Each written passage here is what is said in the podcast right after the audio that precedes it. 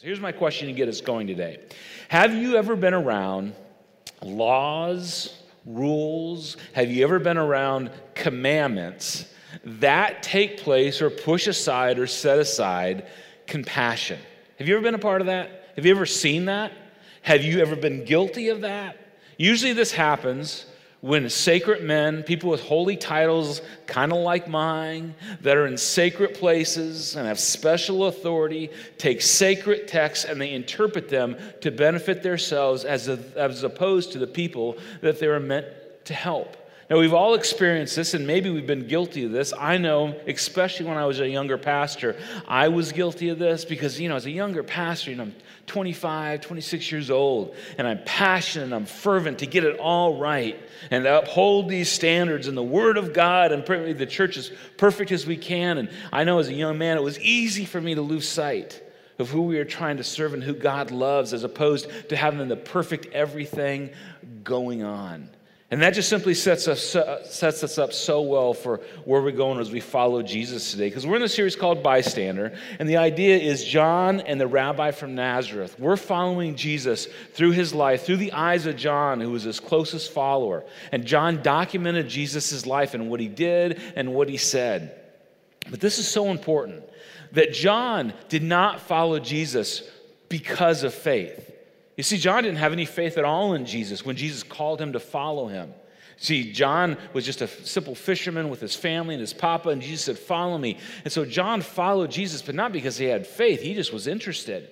But along the way, he had faith because of what he saw and what he heard. That John saw so many amazing things and heard so many th- amazing things from Jesus. It grew faith, and then he would kind of lose faith, and then his faith would grow and lose faith until after the resurrection, he was so convinced of who Jesus was because of the evidence of Jesus. Now, John writes us in his epistle. He says, That which was from the beginning, and that means when Jesus showed up with us and started hanging with us which we have heard with our own ears, and which we have seen with our own eyes, which we have looked at and our hands have touched. John alludes to the fact that after Jesus rose from the dead, they actually put their fingers and hands in the nail holes in his hands. And so we touched him, we believe with all of our heart. And John had this big, audacious goal to pass on not just what he knew and what he had learned, he wanted to pass on his belief and trust to you and to me 2,000 years later and all the people along the way. John goes on to say, he says, the life. And this is so fascinating. I feel like John's saying, I don't even know what to call Jesus. I don't even know how to describe Jesus. So I'm just going to go with life because when we were around him, it was like we were around life itself. The life appeared and we have seen it and we testify to it and proclaim to you what we have seen and we have heard. I have an agenda I want you to see as I see and hear as I hear. And at the end of John's gospel, his document of Jesus, his life, he decides to give us this mission statement of why he is doing all these things and writing all these things down as an old man who probably has bad eyesight, has to dictate this letter to someone else. He says, Here's my purpose statement for this whole work I've put together about Jesus and what I knew about him. He says, But these things are written that you may believe that's what Jesus wants for you. Let's just be honest. Is there a better time than right now to consider belief and trust in the Savior of the world? That Jesus is the Messiah, the Son of God, and that by believing, believing you may have life in his name. And so John sets out to convince us of these things, to pass these things along as accurately as possible, because John did not want you to believe, and Jesus did not want you to believe for faith's sake. You know, just believe to believe. Just have faith, brother. Just have faith, sister. John wanted you to have evidence, the evidence that he saw. That's why he documented all this stuff. And so in John's gospel, as in Matthew, Mark, Luke, and John, he orientates his entire writing around seven signs that Jesus did. Now, these things we've started to talk about, these aren't just seven miracles, they're seven signs that point to who Jesus is and who he was and what he came to do. And today, I want to talk to you about the third sign that Jesus performed. Now, if you have an English Bible, there might be a heading in it, and the heading might say the healing of the, on the Sabbath, which is just like big stuff back in Jesus' day. Last week we talked about this nobleman that came to Jesus who his son was dying. And this man just had heard about Jesus. He heard stories about the miracles and signs that he'd already done. And so, in faith, he believed before Jesus ever did anything. He believed, which is a little bit how our faith works, isn't it? That we believe based on what people have told us and what we've experienced along the way. Before that, the first miracle was this whole idea of turning water into wine, and you've, you've missed either of those messages. I'd encourage you to go back and watch. But now, Jesus, after he heals a nobleman's son, they're way north of Jerusalem.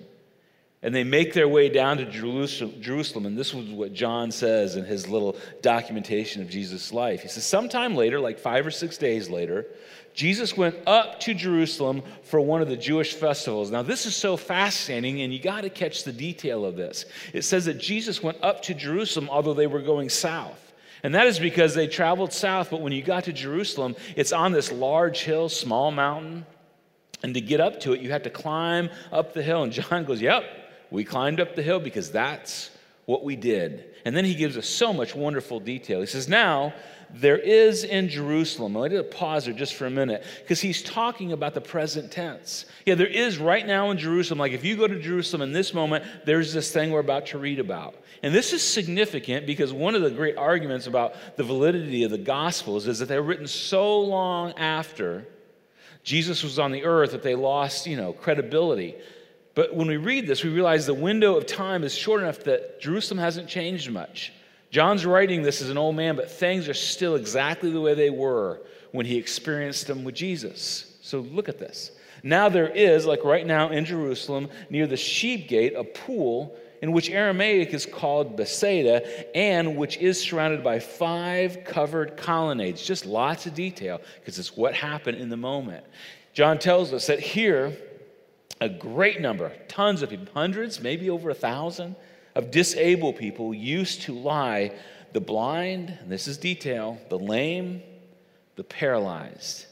Now, you have to get a picture of what this looked like, and I think John's trying to help us that this was a desperate place, and this was desperate people needing desperate help. Because in this day, doctors were scarce, and doctors were scary. Doctors were scarce because only rich people could afford doctors. And they were scary because there was a Roman law that said you could not do an autopsy on a dead body. It's a very strange law. And so, what doctors would do to try and understand the human body 2,000 years ago, they would watch for people that were about to die, and then they would approach them. And as they're kind of fading away, hopefully not realizing what's going on, they would perform a type of autopsy to check their internal organs. It was a terrible, terrible way to learn medicine. Painful, awful. You could say it was torturous.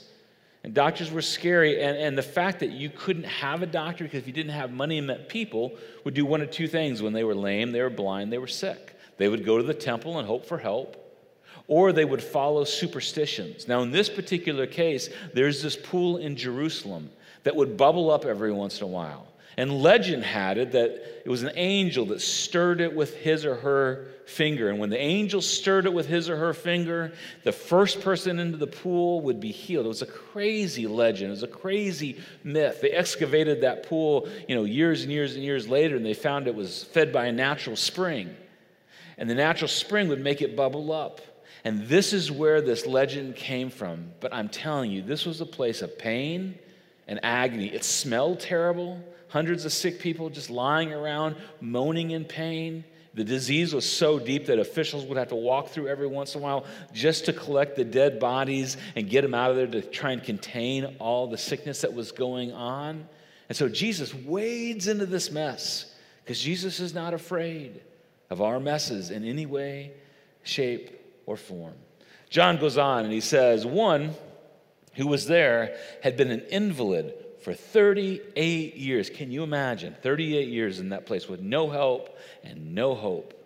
Apparently, Jesus was looking because John says when, when Jesus saw him lying there and learned that he'd been in this condition for a long, long time, Jesus leans in. I'm not sure if he squats down, and I think he probably whispered this because he probably can't say this out loud. And to one person, not all of them, to one person, which is a great question why, he looks at him and says, Hey, do you want to get well? Do you want to get well? It's a great question, right? And it seems like a little bit of a silly question, but isn't it true if we just pull out of this story for just a minute? It's kind of the question for all of us when it comes to our lives and our faith in Jesus, because we know this sometimes it's easier to stay sick than get well. Sometimes it takes more effort to get well than just stay sick, at least in our minds. I mean, we think about our health and our lives. I mean, there's some opportunities to get healthy and whole in our lives, but it takes sacrifice and takes effort you know, to get off some of the things I'm taking, you know, medicine wise, I got to quit eating sugar, but I don't want to do that. That's a painful thing. For me to get up and take a walk around the block, that's just difficult, and I'd rather just do what I want to do as opposed to get well. Maybe you haven't gone to the doctor in years and you're sick and you just don't want to go. And Jesus asked the question that I think we should all ask Do I really want to get well? And the fascinating thing about this is we live in a day and an age where we can actually get well much of the time. And maybe for you, it's not a physical thing. Maybe it's a addiction thing.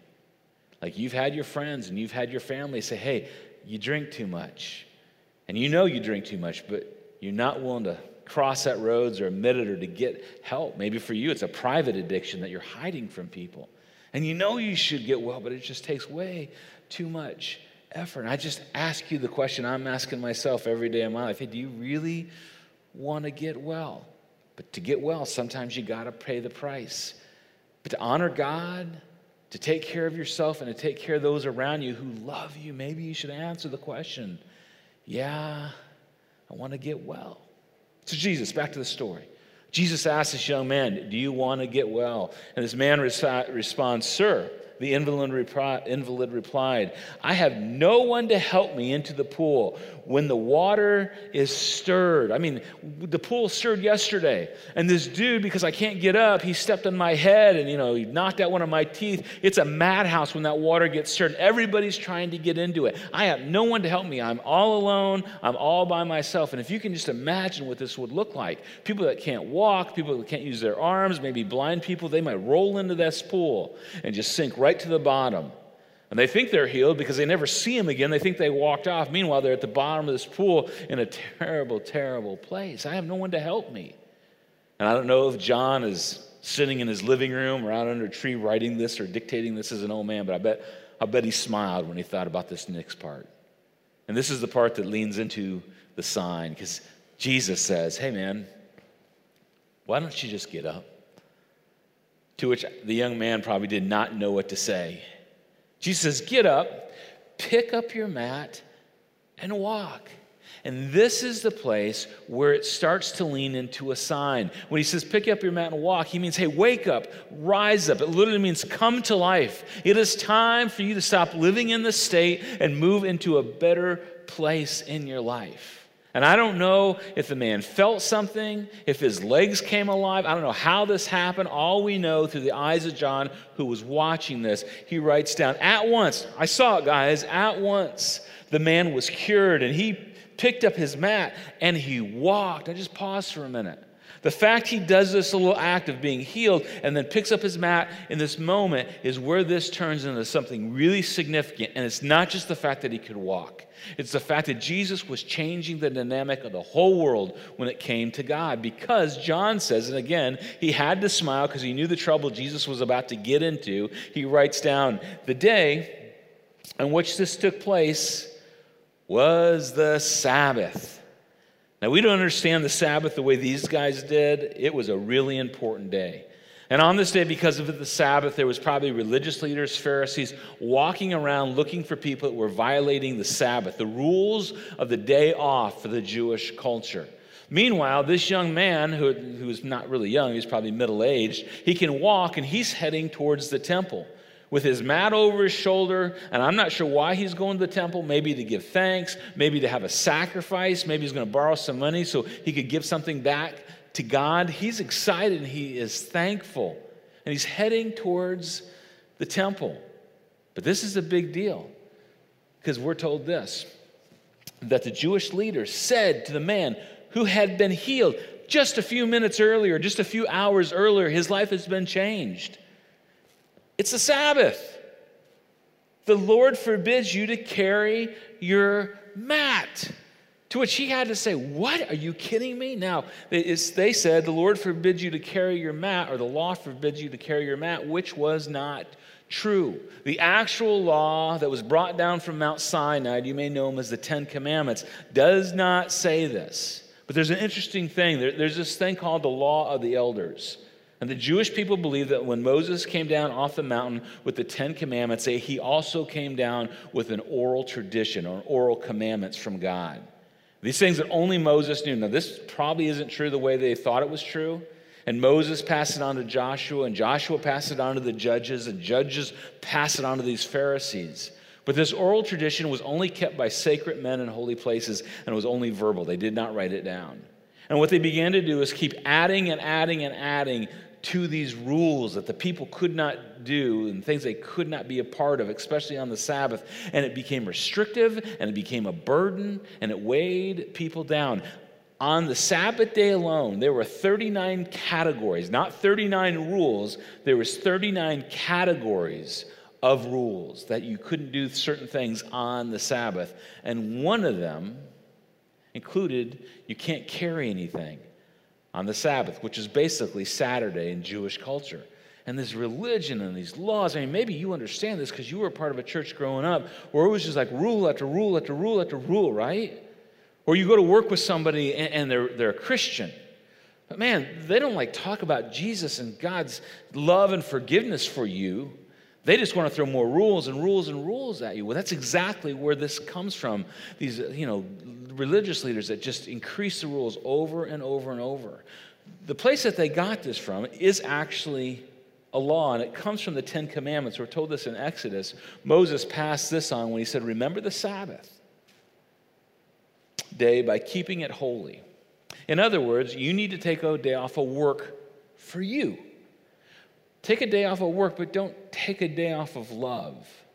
You need to take a day off from your occupation, but don't take a day off from compassion.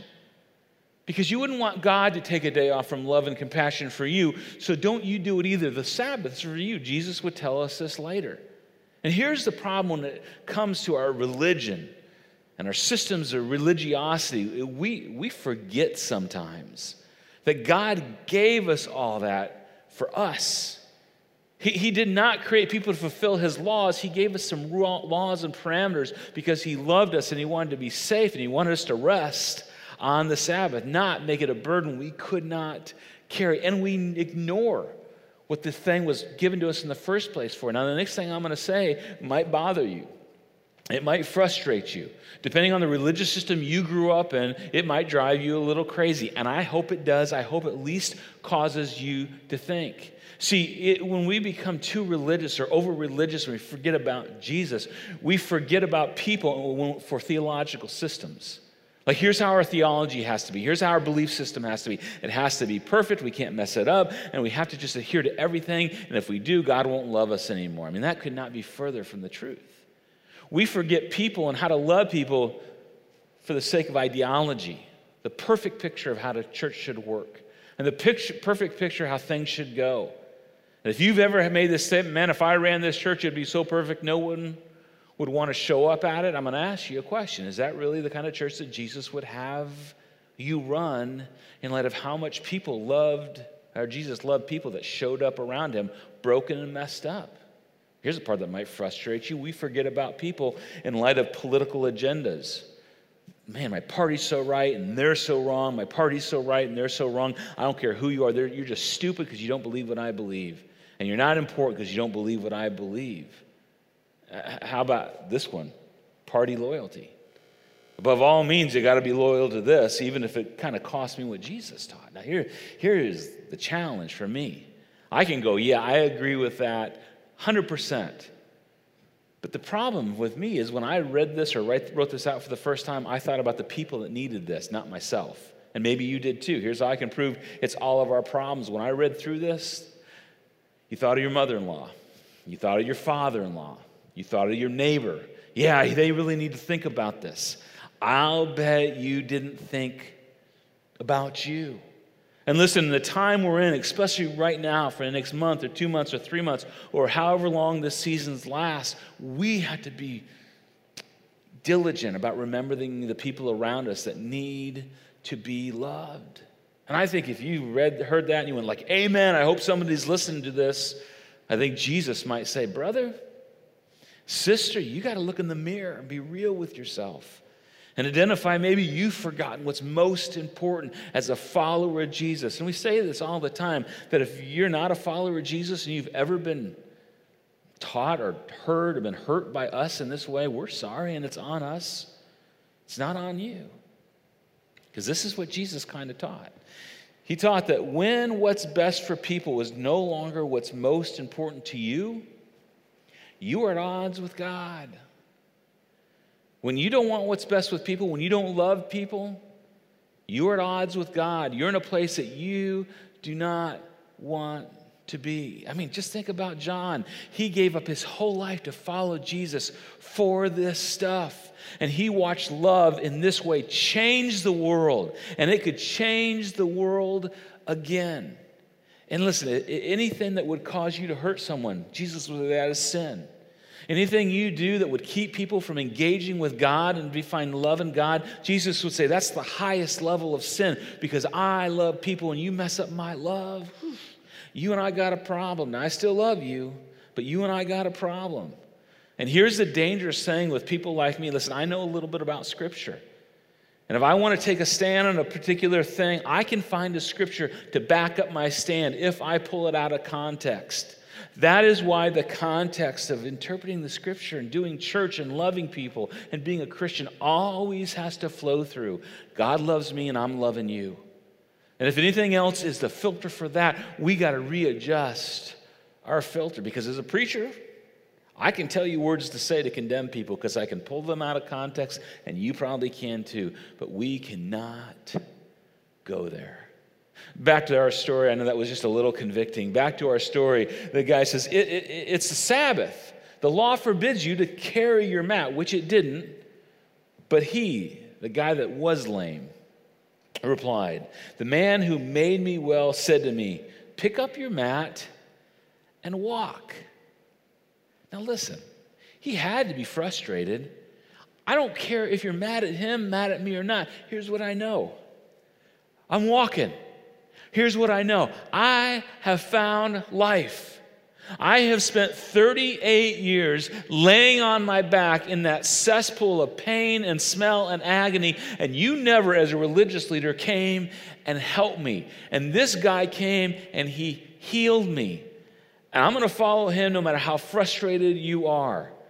And, and we know this because these religious leaders had put these crazy ideas in people's heads. Like, for instance, in the day of the Jewish people, when Jesus was around, Jewish people believed this if you were a pregnant woman and you went into a pagan temple, they believed that your in baby that was in your womb would pay the price for you attending a pagan religious system. Can you imagine that?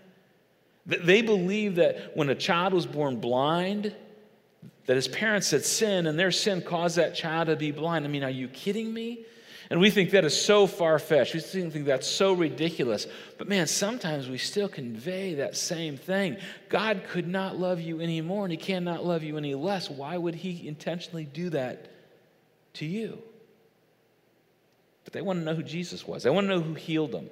And they asked the question. So they asked him, Who is this fellow who told you to pick it up and walk? Because there was another law that was broken. You were not supposed to practice medicine on the Sabbath, on top of everything else. In other words, if someone was sick, you can't help them because it's a Sabbath. It's another one of these rules that we've come up with. And so they wanted to find out who defiled this law. And the man's like, I'll tell you. I'm not ashamed of it. He said, said the man who, was, who, was, who had healed, had, who, sorry, I get it. The man who was healed had no idea who it was, for Jesus had slipped away into the crowd. But John tells us that later. This is such a cool part later. Jesus found him. I'm not sure if Jesus sought him out or they bumped into each other. I'm not sure how all that happened. At the temple and said to him, See, you are well again. Now, the next thing we're about to read from John's writing has been so highly debated. Now, there's all kinds of commentaries of why Jesus said the next thing. But just to set up the stage for this next thing, I think you have to take the most simple explanation of Jesus' statement. In fact, I'll just tell you ahead of time, I think Jesus makes a joke in this very tense situation. So Jesus finds this man that had been healed. He'd been, you know, in trouble with the religious leaders for carrying his mat, carrying something on the Sabbath. And Jesus bumps into him and he smiles with a big, goofy Jesus grin. And Jesus says, Hey, man, hey, you, you got to stop sinning. You got to, you're sinning too much. To which I can only imagine that the man that had been healed smiles back. He says, Stop sinning, or something worse may happen to you. Which the guy probably looked at Jesus and he said, would say, What worse could happen to me? I have been an invalid in the cesspool of pain for 38 years. Are they going to just kick me out of the temple? Is that my punishment? They have no idea what I've been through. And Jesus said, That's exactly right. I think there's a joke between John or, or this man and Jesus. I think it's like, ha, you dirty, rotten sinner, stop sinning. You're doing this awful thing of carrying a mat on the Sabbath. And the guy goes, Yeah, yeah, it's so bad. And by the way, Jesus, thank you, thank you, thank you. Now, for some of you, what I'm about to read, I think may really help you, maybe set you free, maybe give you some breath in your lungs because of the religious system you grew up in, because of the things religious people have told you. Maybe you have so much religious guilt in your life, you just need to hear this next statement. This is why you showed up online with us today. That's simply this When you choose to follow Jesus, religion will lose its grip on you. Just read that again.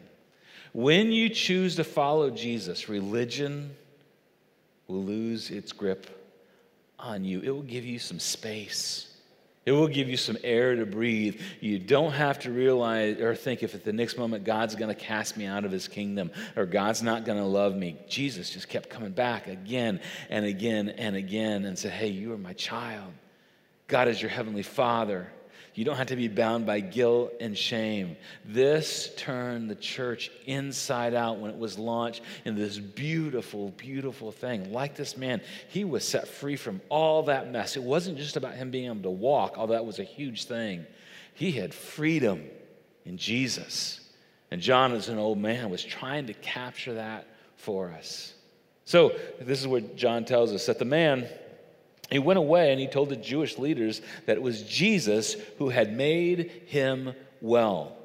So, we're told, because Jesus was doing these things on the Sabbath, that's the problem, the Jewish leaders began to persecute him. And so they track him down.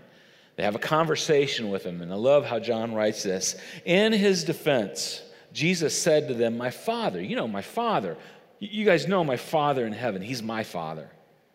We're like together. My Father is always at his work this very day, and I too am working. In other words, you don't want God to stop working, do you? Oh, wait minute. Are you telling us that God's in trouble for working on the Sabbath? You did see the sun come up and the moon go down and the air is still blows. You know, God's in charge of all that, right? You're not saying God did something wrong. You're not saying God made a mistake. Yeah, he, God's working, and you're glad He did. And by the way, I just do what my Father does. Kind of like Father like son. So if you're not going to be mad at God, you can't be mad at me because I'm the same as God, which got in Jesus in even more trouble. The reason we know this is John tells us. For this reason, they tried all the more to kill him. He's equating himself with God. Not only was he breaking the Sabbath, that's one problem, but he was even calling God his own father. Are you kidding me? You could never address God in such a relational way. Jesus is like, Well, I'm sorry, but he's my father, and I've told my disciples, my followers, to dress God as Father also, just so you know, making himself equal with God. In other words, Jesus, who do you think you are? Who do you think you are? Again, Jesus probably smiled. Very truly, I tell you, the Son can do nothing by himself. He can only do what he sees his Father doing because whatever the Father does, the Son does also. Hey, John, you knew Jesus so well. What would you tell us? I think John would say, hey, have a cup of coffee and sit down. Do you want to know what God is really like?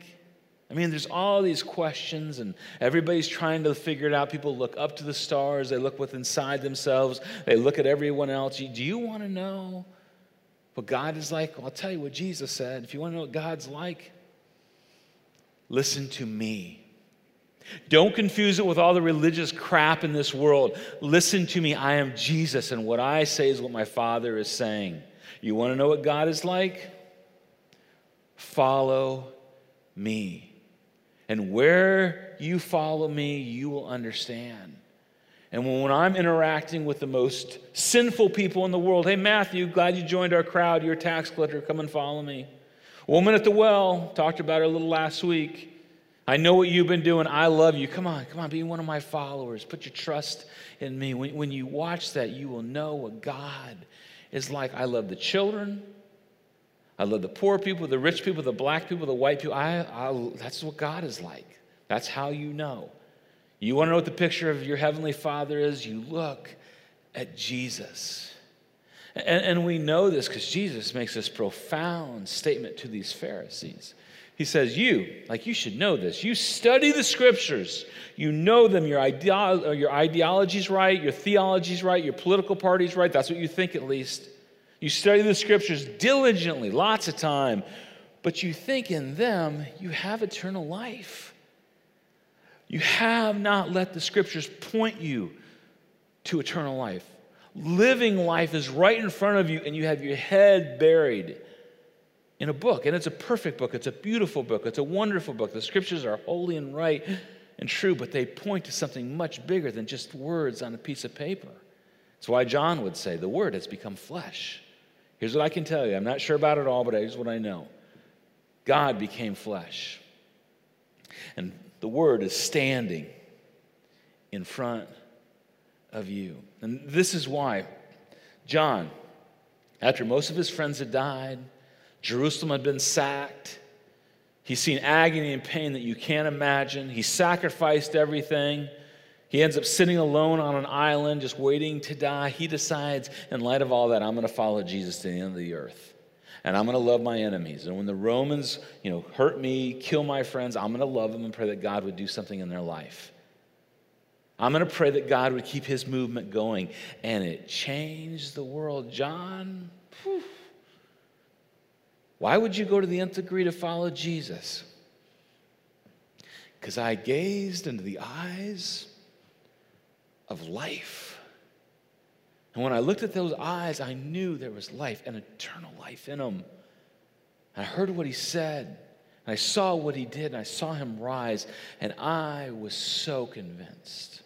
My friends, this is why the Gospels, Matthew, Mark, Luke, and John, are so important. This is why, what these gentlemen wrote about Jesus, we have got to hang on to. In a world that's full with all kinds of ideologies and political parties and statements and theology and Christians that are so militant that if you don't get it right, God won't love you anymore or he'll leave you. We've got to hang on to what Matthew, Mark, Luke, and John wrote about Jesus because once upon a time it changed the world. And it can change the world again if we would act on it and love like it and be part of it. And I'm telling you, at a time like this, there's no more important thing for us to do because there are people around us that are scared right now. But they may need some help in the next weeks to come. There are children that have to be looked after, older people that have to be thought about. Love has to be shown by God's people and it's not like, hey, we're going to do a program at church to take care of it. The best, the most effective way for that to happen is for all of us to look across the street, look across the backyard, make a phone call, and reach out to someone that needs to be loved. And I'm telling you, maybe the best person for you to reach out to would be someone that you can't hardly stand, that you think is the worst sinner in the world.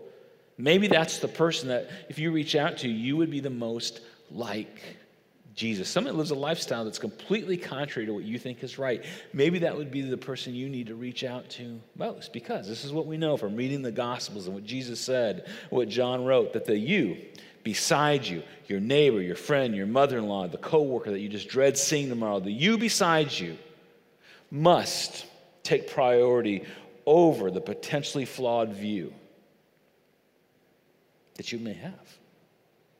And you may push back right now and be like, Matt, my views aren't flawed. My views are right, they're perfect. I'm going to write you an email, I'm going to give you a call, I'm going to set you straight, and I'm just going to ask you to rethink that. Because think about it. If you're 30, if you're 40 years old, I want you to just go back to your 20s. Did you have any views when you were 20 that you look back and you went, oh, I was way wrong with that? Were you convinced about anything in your 20s that you'd go, oh, I really missed the boat? Or maybe it was your approach. Yeah, what I, what I thought was kind of true, but my approach to it and how I viewed people, how I viewed myself in my 20s was t- totally wrong. And if you're in your 20s, you're like, Matt, why are you picking on me? We're in our 20s. Well, if you're in your 20s, just, just go back to middle school. Do you have any views in middle school that you would look back and you would say, I was totally wrong the way I thought about my parents in middle school and the way I thought about my teachers and my friends? You go, yeah, I probably do. Now, to give middle schoolers and high schoolers a break, you know, your frontal lobe wasn't developed yet, so, you know, give them a break on that. So if you're a high schooler, it's coming along, hang in there, you're going to be just fine. But if we had the potential to have a wrong view 10 years ago, we had the potential to have a wrong view now until we put it through the filter of what Jesus tells us about loving people. The idea that the you beside you must take priority over the potential flawed view you carry around that's already inside you. And it doesn't mean there's not absolutes. Yeah, God's an absolute, forgiveness is an absolute, I'm broken and sinful, that's an absolute. But I don't want to use absolutes to hurt people. I want to use absolutes to point them to what's good and right in the kingdom of God. So here's a question as we wrap up Does your version of religion or politics get in the way of loving people that God loves? Let me ask this a different way. Does your version of Christianity, which is a next level up, get in the way of loving people God loves? If anything, with our faith, gets in the way of loving people the way God loves, your faith is wrong. My faith is wrong. And we cannot afford for our faith to be wrong. We have got to look at Jesus, the King of Kings and the Lord of Lords, the God that holds the whole world in his hands, and take him as he is, not the way we want him to be. And I'm telling you, friends, if ever for you and me we needed to look at Jesus as he really is, it's right now. Because if we look at any other version, we will not have hope and we will not have strength and we will not have peace in our lives because you can't find that in the other version of Jesus except the real version of who he is. And right now we need hope. Right now we need strength and we need peace that he holds the whole world in his hands. And there's people in your life right now that are watching and they're trying to find hope, strength, and peace also. And we can show them the way. But we will not show them the way if we do not get this right. Through the eyes of John and Matthew and Mark and Luke that brought us the stories of Jesus. This is the truth about the Pharisees of the day. Jesus said, You study the scriptures diligently because you think that in them you have eternal life. In the scriptures. These are the very scriptures that testify about me. We love the scriptures, but they all point to who Jesus was and is, and still is today. And I just think we ought to follow John's lead and love and change the world, and change our communities, change our families, and be changed from the inside out.